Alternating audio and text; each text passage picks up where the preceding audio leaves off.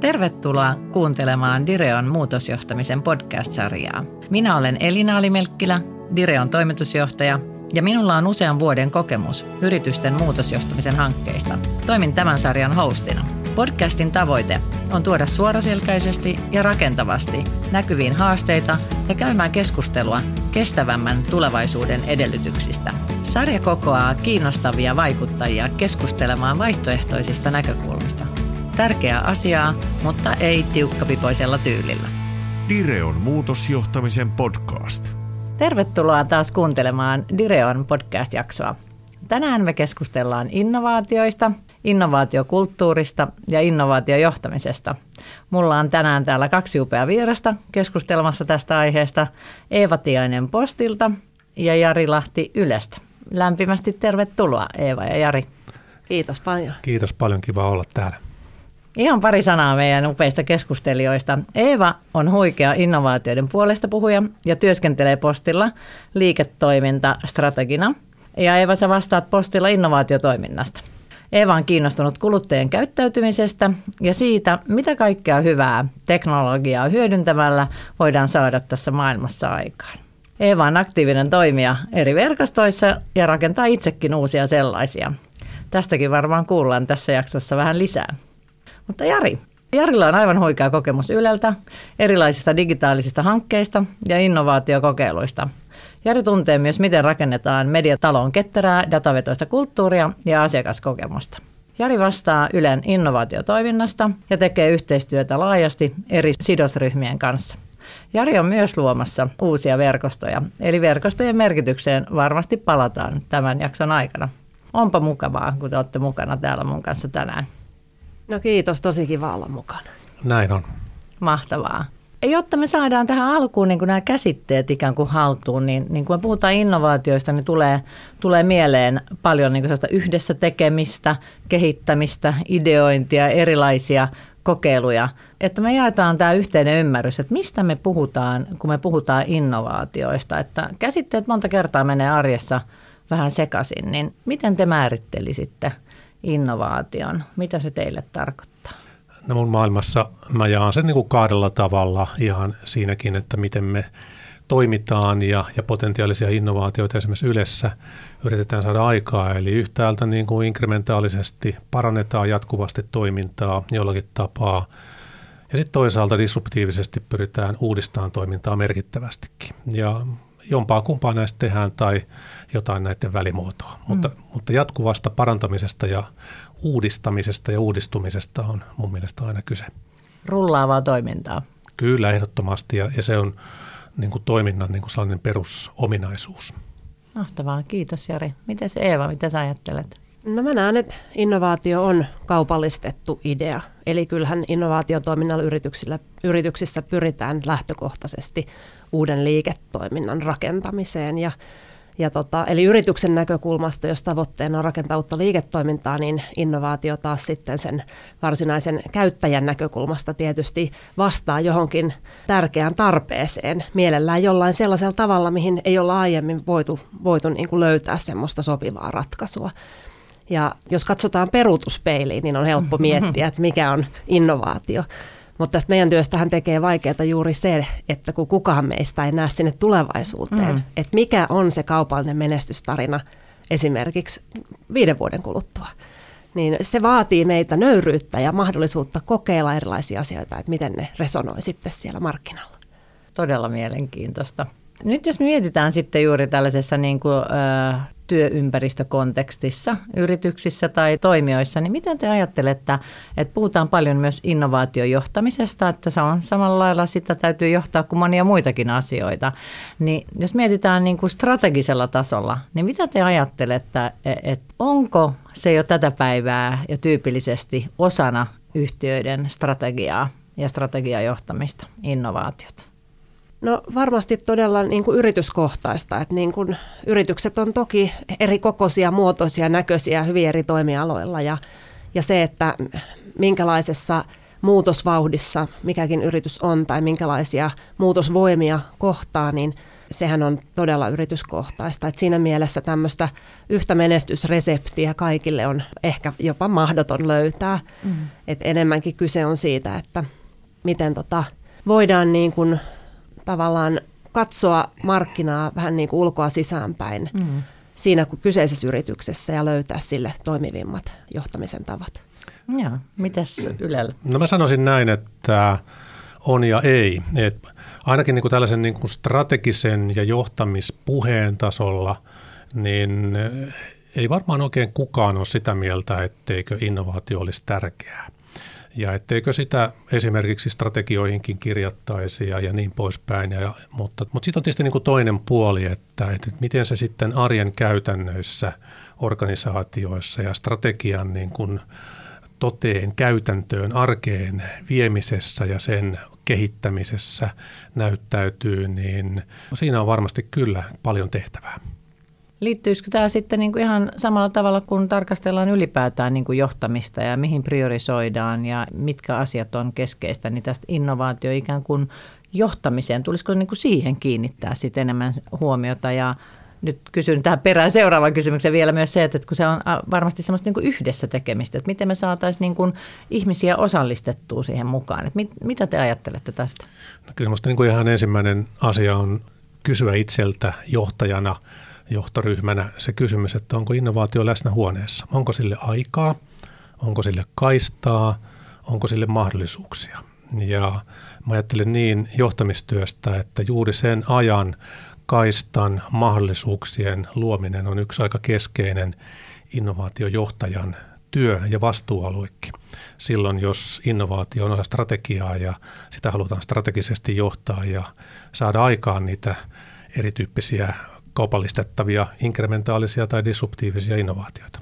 On ja ehkä tosi hyvin sanottu Jarilta ehkä lisäisin vielä, että, että nykymaailmassa varsinkin korostetaan paljon tämmöistä yrittäjämäistä johtamista – mikä tarkoittaa siis sitä, että, että voidaan niin kuin aika moniulotteisesti tarttua esiin tuleviin mahdollisuuksiin ja napata niistä kiinni ja lähteä viemään niitä eteenpäin, vaikka se ei välttämättä ihan ju- juuri siihen omaan tonttiin niin kuin istuiskaan. Eli ehkä tavallaan mä näen, että se on myös osaltaan tämmöistä tulevaisuuden suuteen varautumista, että yrityksessä on semmoinen kulttuuri, missä kuka tahansa näkee, että hei, nyt tässä on jotain mielenkiintoista, minäpä tartun tähän.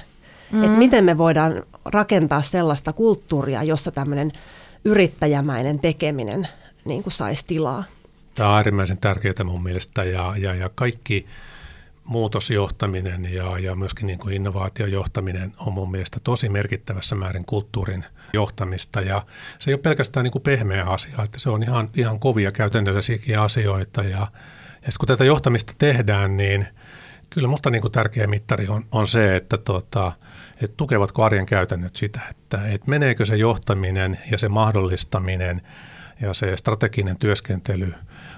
arjen päivittäisiin, viikoittaisiin, kuukausittaisiin käytäntöihin erilaisissa tehtävärooleissa, erilaisissa kokoonpanoissa, joissa esimerkiksi juuri johtamistyötä tehdään johtoryhmässä, hallituksessa, yksikön johtamisessa, osaston johtamisessa, tiimin johtamisessa. Ja ehkä vielä parhaimmillaan, mä sanoisin näin, että moderneimmissa organisaatioissa näiden erilaisissa yhteisissä kombinaatioissa, joissa asioita voidaan, voidaan tarkastella sekä asiantuntijoiden että johtajien kesken myöskin yhdessä. Luultavasti saadaan paljon, paljon innovatiivista ajattelua aikaiseksi. Hmm. Mä puhun paljon äh, itse asiassa, kun puhutaan muutosjohtamisesta, niin puhun, koska toi mulle kuulosti vähän tämmöiseltä niin OKR-tyyppiselle toimintamallille, jossa on niin kuin selkeät tavoitteet, prioriteetit ja sitten sinne sisään on rakennettu näitä tämmöisiä oppimisen kehiä. Eli, eli tota, me käydään sellaista jatkuvaa dialogia, me reflektoidaan asioista ja sitten me opitaan niin kuin niistä niin näettekö te, että tämän tyyppinen toiminta, ja totta kai riippuu, että millaisessa kulttuurissa se yritys tai toimija on, niin miten niin kuin avointa ja tavallaan luottamuksellista siellä on, niin että, että, että kuka tahansa uskaltaisi ottaa just jonkun uuden asian esille ja heittää sen ilmaan, ja sitten siitä lähtisi joku, joku ottaa kopin ja sitä lähdetään viemään sitten eteenpäin. On, mä sanoisin, että nimenomaan tässä niin kuin innovaatiotoiminnan alkulähteillä, eli siinä, että jos mä saan idean, niin se idean ensimmäinen vastaanottaja on itse asiassa todella kriittisessä roolissa siinä, että syntyykö siitä ideasta tätä dialogia. Mm. Eli millä tavalla, ruvetaanko rakentaa sen idean päälle vai annetaanko sen vaan vähän niin kuin kuihtua ja kuolla pois. Mm. Ja sitten toisaalta reflektoidaan, että no voisiko tälle olla kiinnostusta mm. ja kenen suunnasta. Ja sen perusteella sitten lähteä tavallaan niin kuin jalostamaan sitä ideaa eteenpäin. Eli, eli tässä ehkä tullaan taas siihen innovaatiokulttuurin rakentamiseen yrityksissä, että mitä näille – millaisia on nämä ideoiden ensimmäiset vastaanottajat ja millä tavalla he näihin ideoihin suhtautuu, niin silloin on aika iso merkitys siihen, että minkälaista organisaatiota me luodaan. Ja tässä on juuri se, niin kuin mä täsmälleen samaa mieltä sanot hyvin Eeva tästä, että tavallaan innovaatiojohtaminen, muutosjohtaminen, yrityskulttuuri, mun silmin se ensimmäinen asia on se, että miten ihmisiä arvostetaan mm. ja miten ihmisiä kohdellaan.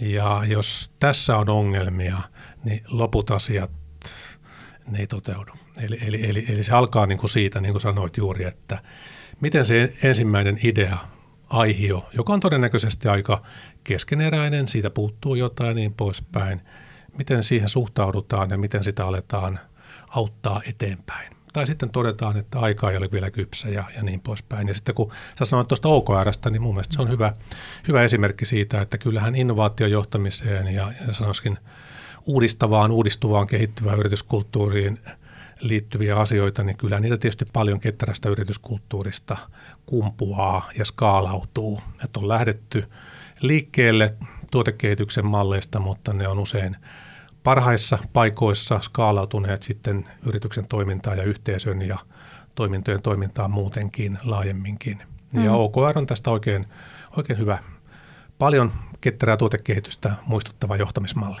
Mm. Mun tekisi mieli kysyä teiltä nyt semmoinen asia, kun tietää totta kai, että Yle on julkinen toimija, tekin varmaan saatte valtavan määrän niin kuin kuuntelija, katsoja palautteita niin siitä, että, että kuinka paljon niistä lähtee erilaisia innovaatioita. Ja toisaalta Eeva, teillä postilla, teilläkin on varmasti valtavasti niin kuin, totta kai sitä, sitä kuluttajarajapintaa ja ylipäätään asiakkailta tulevaa palautetta, niin pystyisitte sitten heittämään tästä jonkun esimerkin tai ajatuksen siitä, että millainen rooli tällaisella asialla voisi olla innovaatioihin nähden? No se on ihan keskeinen. Voin ottaa esimerkin. Meillä on yksi aika tärkeä tällainen ää, innovaatio, niin sanotusti prosessi käynnissä tiettyyn kohderyhmään, mietitään palvelua, niin sen koko kehityspolun ihan keskeinen asia on jatkuva vuoropuhelu potentiaalisten käyttäjien ja asiakkaiden kanssa yhdessä. Se jatkuva niin sanottu feedback loop käyttäjiltä. Mm-hmm. Että asiakkaiden kanssa yhdessä pitää tehdä ja sitä palautetta saadaan monella tavalla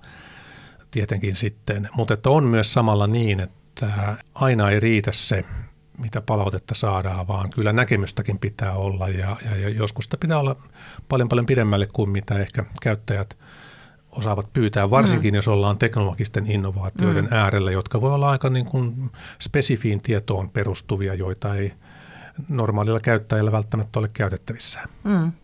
Totta.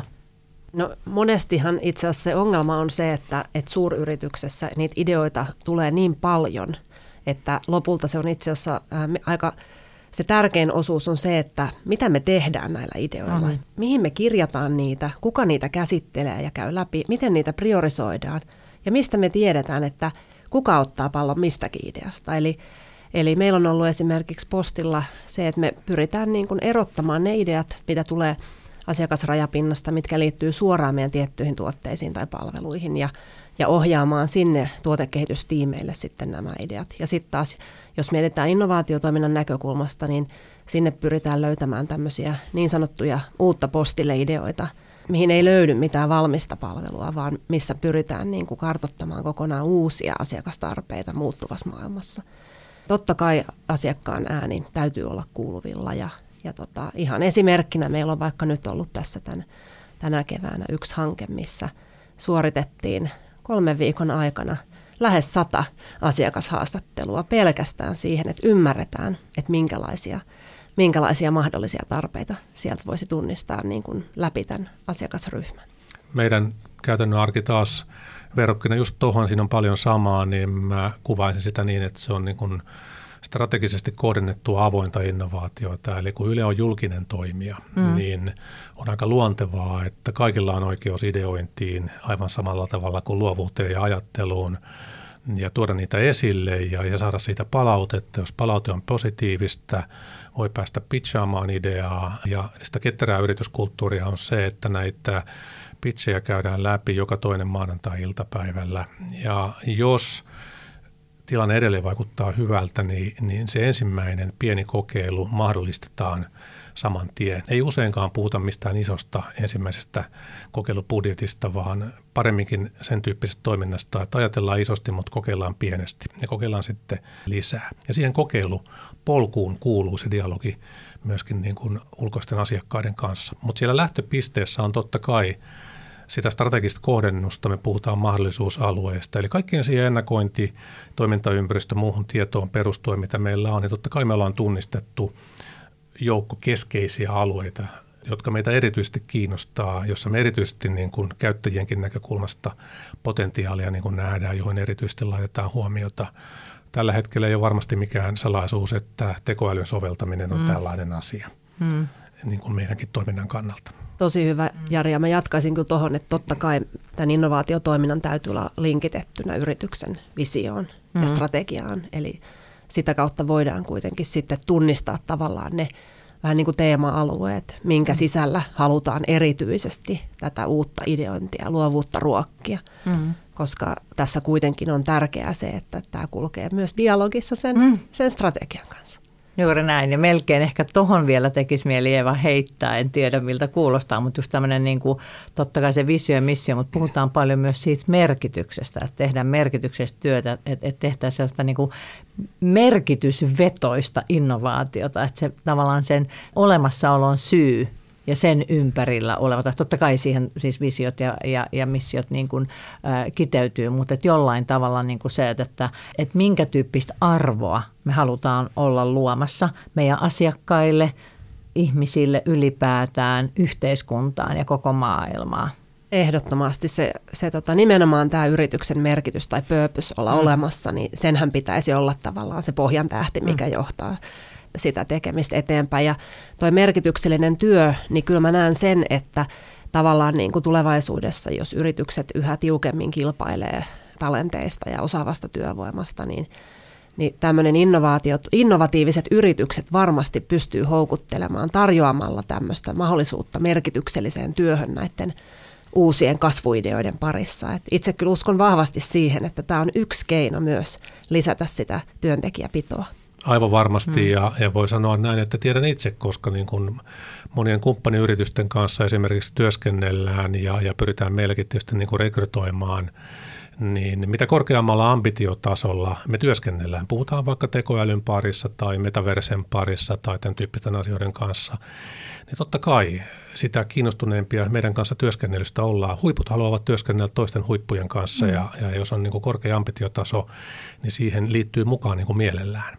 Ja tuosta arvopohjaisuudesta ne on tietysti niin kuin, niin kuin luontevaa sanoa, että kun ollaan tällaisessa paikassa kuin Yle ja julkisen palvelun yhtiö, niin, niin jos mikä, niin täällä tietysti niin kuin yhteiskunnallisen arvon tuottaminen – on ihan keskeistä ja voi melkein sanoa näin, että se on jopa keskeisempää kuin se asiakassuhde, mutta näitähän ei koskaan voi erottaa toisistaan mm. tietenkään, koska ei ole sellaista yhteiskunnallista arvoa, jos ei ole mitään otetta asiakkuuksista ja suomalaisista ihmisistä tietenkään tehdä ne erikseen kulje, mutta se on hirveän tärkeä ja niin kuin mä sanoisin, että jopa Ylen strategia, niin enemmän kuin tämmöinen ehkä liiketoiminnallinen strategia, niin se on enemmän tällainen missiostrategia mm. mun mielestä, enemmän tämmöinen niin kuin tehtäväperusteisen yhtiön niin kuin mm. missiostrategia kuin liiketoimintastrategia, mutta on vähän vaarallista näitä tällä tavalla erotella, mm. ne kytkeytyy toisiinsa, mutta tämä korostuu meillä ja totta kai tämän tyyppisessä toimijassa niin kuin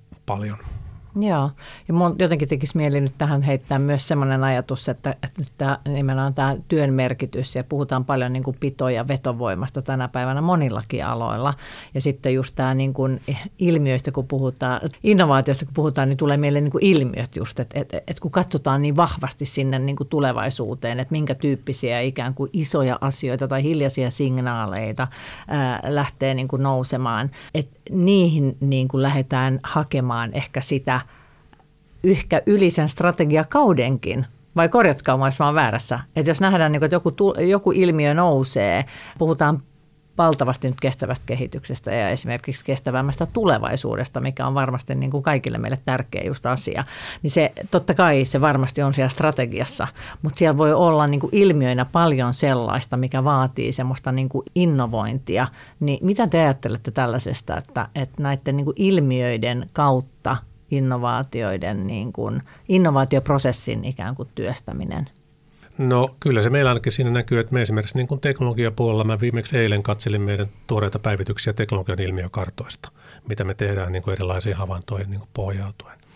Ja, ja sitten strategiaan liittyen, niin jos yritys tai yhteisö, jos he eivät ole toden teolla omaksuneet niin kuin hyvin dynaamista elävää strategiaa niin kuin ajattelumallina mm. ja toimintamallina, niin usein se strategiaprosessi on vähän hitaampi kuin innovaatiotyöprosessi, mm. jolloin on aika selvää, että innovaatio syöttää strategiatyöhön asioita ja Juuri ei ne. voi pelkästään toteuttaa strategiaa, vaikka totta kai toteuttaa sitä, mm. mutta voi myös luoda seuraavan vaiheen strategiaa. Ja, ja parhaimmillaan tietysti, jos oikein hyvä elävä strateginen proseduuri on käytössä, niin tämä flow toimii hyvin dynaamisesti, mm. mutta en tiedä nyt yhtään toimijaa, joka olisi tässä ihan täydellisesti vielä onnistunut, mutta siihen on tietysti hyvä pyrkiä. Mm. Keskeneräisyys on siitä hyvä, että se pitää koko ajan ambition korkealla. On, mm. on. Siis mä näen, että tässä innovaatiotyössähän se ajoitus on kaiken ajan. Mm. Eli Eli se, että jos tuot jonkun uuden idean markkinalle, niin tuotko sen juuri oikeaan aikaan, mm. koska tavallaan se tuo kilpailuetua olla ensimmäinen markkinalla, mutta jos olet liian aikaisin, niin se markkina voi olla vielä liian pieni, jolloin mm. se itse asiassa se, se tota, liikevaihto voi jäädä sitten liian pieneksi, jotta sitä kannattaa ylläpitää. Toisaalta jos tulet myöhässä, niin, niin silloin tavallaan joku muu on ensin. Mm. Silloin se väistämättä tarkoittaa, että olet vain niin kuin market follower, etkä leader. Eli, eli tämä on tavallaan ehkä se, se problematiikka myös tässä, että mikä mm. on oikea aika. Ja se ei välttämättä, niin kuin sanoit, mm. strategiaprosessi on yleensä, sitä päivitetään vuosittain ja, ja tota, strategia on yleensä yrityksissä noin kolmisen vuotta mm. eteenpäin. Niin, niin tota, siinä mielessä – sen varaan ei voi täysin tätä työtä laskea, mm. vaan pitää olla valmiutta reagoida aika nopeasti. Just niin. Silloin, jos se ajoitus näyttää oikealta. Eli, eli tämä just nimenomaan tuosta resilienssiä yrityksiin, että, että pystytään reagoimaan tarvittaessa nopeastikin näihin markkinamuutoksiin ja sitä kautta sitten mm. myös luomaan tämmöistä kestävää kilpailuetua. Tuosta haluaisin jatkaa sen näiden ilmiöiden kanssa toimimisesta, että usein me ajatellaan, että jokin ilmiö, kun me ollaan se tunnistettu, niin tuleeko se vai eikö se tule, ja sitten ehkä, että se ei tullutkaan. Mutta just niin kuin Eeva sanoi, niin kun se on usein enemmän sellaista, että mikä on oikea ajoitus ja mikä on oikea panostusten mitoitus. Koska jos ottaa vaikka tekoälyn esimerkiksi, niin noin kahdeksan vuotta sitten se tuli ensimmäisen kerran sitten jossain vaiheessa oli vähän hiljaisempaa mm. ja nyt, nyt kiihdytetään aika paljon ja voi ennustaa, että aika mm. monien asioiden kanssa menee näin. Ja sen innovaatiotyö on aika paljon juuri tämän, niin kuin sanoit, ajoituksen ja, ja, ja, ja mitotuksen niin kuin tarkkailua. Ja, ja kun puhuttiin kokeilukulttuurista, niin mä ajattelin myös niin, että ilman, että kokeillaan koko ajan, niin ei sitä ajoitusta ja mitoitusta osaa asettaa, mm. mutta aika paljon auttaa – jos on hyvä kokeilujen kautta tatsi niihin kyvykkyyksiin ja mahdollisuuksiin ja niihin, siihen asiakasfeedback loopiin mm. ja tähän flowhun. On erittäin hyvä ja mä ehkä tähän jatkaisin mm. vielä sen, että, että kokeiluissahan tärkeintä on kuitenkin se, että me voidaan dokumentoida ne opit ja niin. reflektoida niitä oppeja, mitä siitä syntyy, koska silloin tavallaan vaikka markkina-ajoitus olisi juuri sillä hetkellä väärä, niin jos se onkin myöhemmin otollinen – niin me, meillä on jo tavallaan oppia kertynyt takataskuun ja meidän on aika helppo nopeasti sitten reagoida näihin tilanteisiin. Kyllä, kyllä ja, ja, ja, ja niin kuin yhtäkkiä niihin ei pääse mukaan. Siis tähän se juuri on, että sä et voi sitten niin kuin, niin kuin pystymetsästä yhtäkkiä ottaa niin kuin, niin kuin asioita haltuun ja mä oon joskus sanonut sitten sillä tavalla, että tota, proaktiivisuudessa on se hyvä puoli, että, että sä voit sanottaa sitä markkinaa mm. ja määrittää sitä. Mä tiedän jonkun Yle Areenan perustamisesta oikein hyvin sen, että tota, varhain liikkeellä olo on kannattanut. Mm. Se näkyy erilaisista mittareista edelleenkin kaikkien mm. näiden, näiden vuosien jälkeen. Mutta jos ajaudutaan vaan reaktiiviseen tilaan, mm. niin on aika todennäköistä, että reagoinnista seuraa panikointia. Mm. Sitten kun seuraa panikointia, niin ei siitä kyllä onnistumista seuraa. Niin ehkä hy- silloin ei tule niin hyviä ideoita, joita niin. pystyttäisiin sitten innovoimaan eteenpäin. Mun piti tosi vähän aikaisemminkin sanoa siitä, että jos on sitten to- todetaan, että oh no, me ollaan market leader et me, et, tota, et, tai follower, niin ehkä se tuo sitten vasta kulmakerroita siihen innovaatioprosessiin, että kun meidän pitää niin kuin innovoida jotenkin vielä rajummin tai miettiä totaalisesti kääntää sitä katsetta tai, tai näkökulmaa, jotta me päästäisiin sitten siihen asemaan, mihin me, mihin me haluttaisiin, jos me havahdutaan, että me ollaankin nyt vähän myöhässä.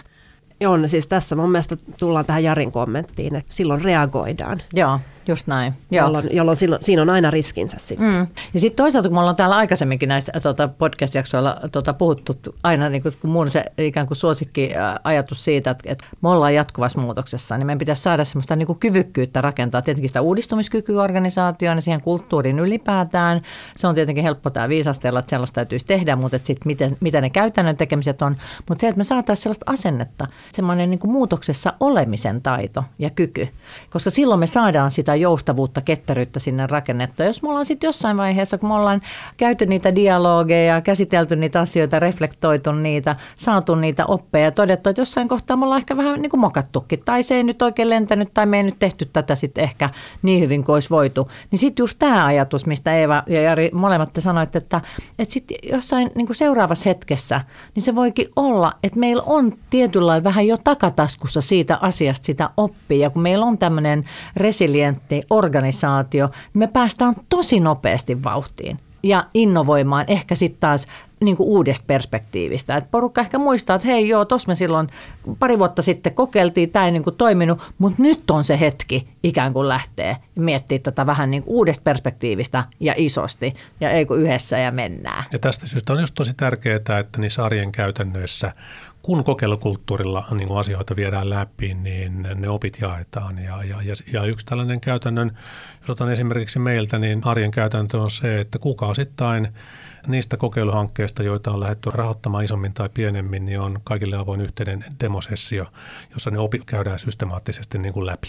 Koko organisaatiolle? Kyllä, se on auki kaikille. Että tuota, se on sitten totta kai niin kuin vapaa-valintaista, ketä mikäkin kiinnostaa mm-hmm. ja koskee ja niin poispäin, mutta se on aina edellytys, että eh, ne tiimit tai tekijät, kenen ideaa on lähetty kokeiluksi asti viemään ja rahoittamaan ja toteuttamaan, niin, niin, niin opit pitää totta kai niin kuin jakaa. Ja sitä paitsi se on kaikille hyväksi, myöskin tekijöille itselleen hyväksi ja, ja myöskin niin kuin tunnistaa se, että ei tarvitse väkisin kääntää asioita onnistumiseksi, mm. vaan, vaan kääntää opeiksi, niin voidaan miettiä seuraavaa oikeaa ajoitusta yhdessä. Ja se varmasti ruokkii myös nyt sitä innovaatiokulttuuria. Joo, se on todella tärkeää. Ja, ja synnyttää esimerkkejä ja, ja, ja esimerkki on muutenkin niin kuin tärkeää. Se mm. liittyy ihan niin kuin johtajan omaan johtamistyöskentelyykin, että, mm. tota, että, että mitä esimerkkiä. Miten se Eva teillä?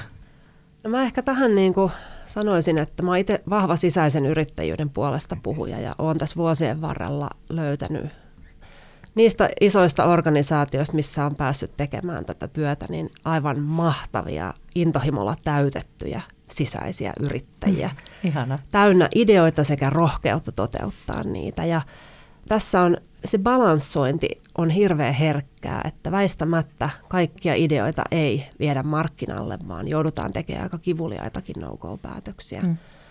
Ja silloin on ensiarvoisen tärkeää, että voidaan läpinäkyvästi jakaa niitä päätöksen syitä. Mm.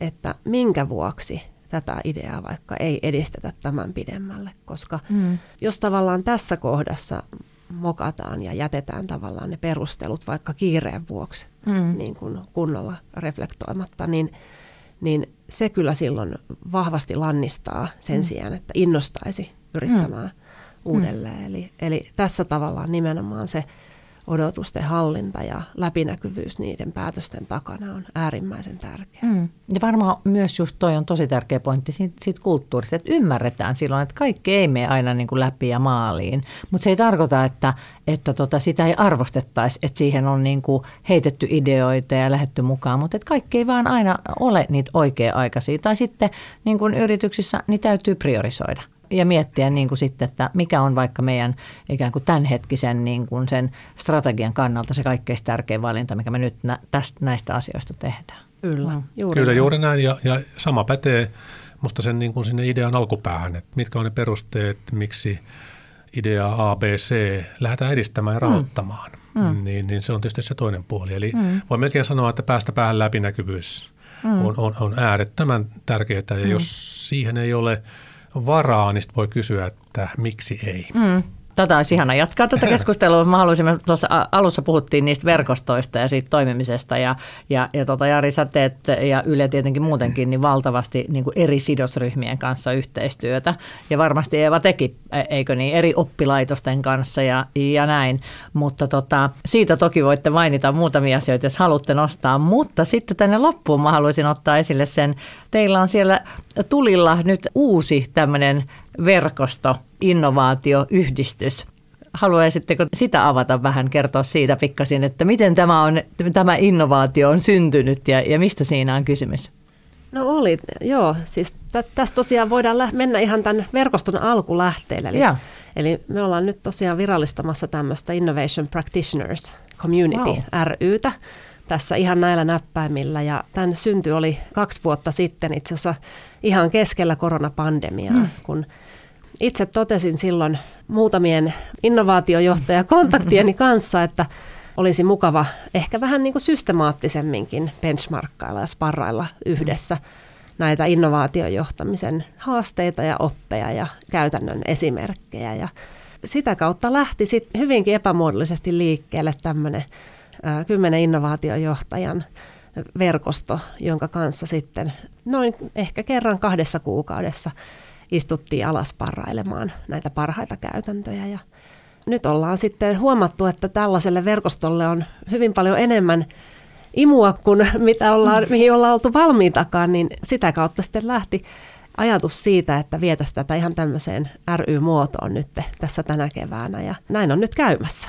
Joo, näin on tosiaan käymässä ja, ja, ja meillä siis yleensä koko innovaatiotoiminta perustuu verkostomaiseen toimintaan ja, ja, ja verkostojen kanssa työskennellään Suomessa, tuotetaan arvoa laajasti toimijoiden keskuudessa ja, ja myös niin kuin kansainvälisesti, että on, on tiimiä Ukrainassa ja, ja muu, muualla, joiden kanssa tehdään työtä. Mm ihan sitä käytännön innovaatiotyötä. Ja oli aika luontevaa huomata, että tota, no, miksi ei työskenneltäisi verkostomaisesti myöskin niin kuin näiden johtamisen kysymysten äärellä, koska niin kuin tiedetään, että kun on laajasti kollaboratiivisesti aivoja käytössä, niin ajattelu kehittyy mm-hmm. ja, ja, ja asiat paranee ja maailma paranee ja, ja, ja, ja tämä todella huomattiin ja on syntynyt semmoinen jotenkin ihan huikea luottamuksen ilmapiiri – kollegojen kesken eri, eri yrityksistä ja, ja, ja tota, käyty todella hyvää keskustelua ja havaittu, että me itse asiassa olemme tekemisissä hyvin samanlaisten kysymysten kanssa, mm. samanlaisten haasteiden kanssa, mahdollisuuksien mm. kanssa, riippumatta siitä,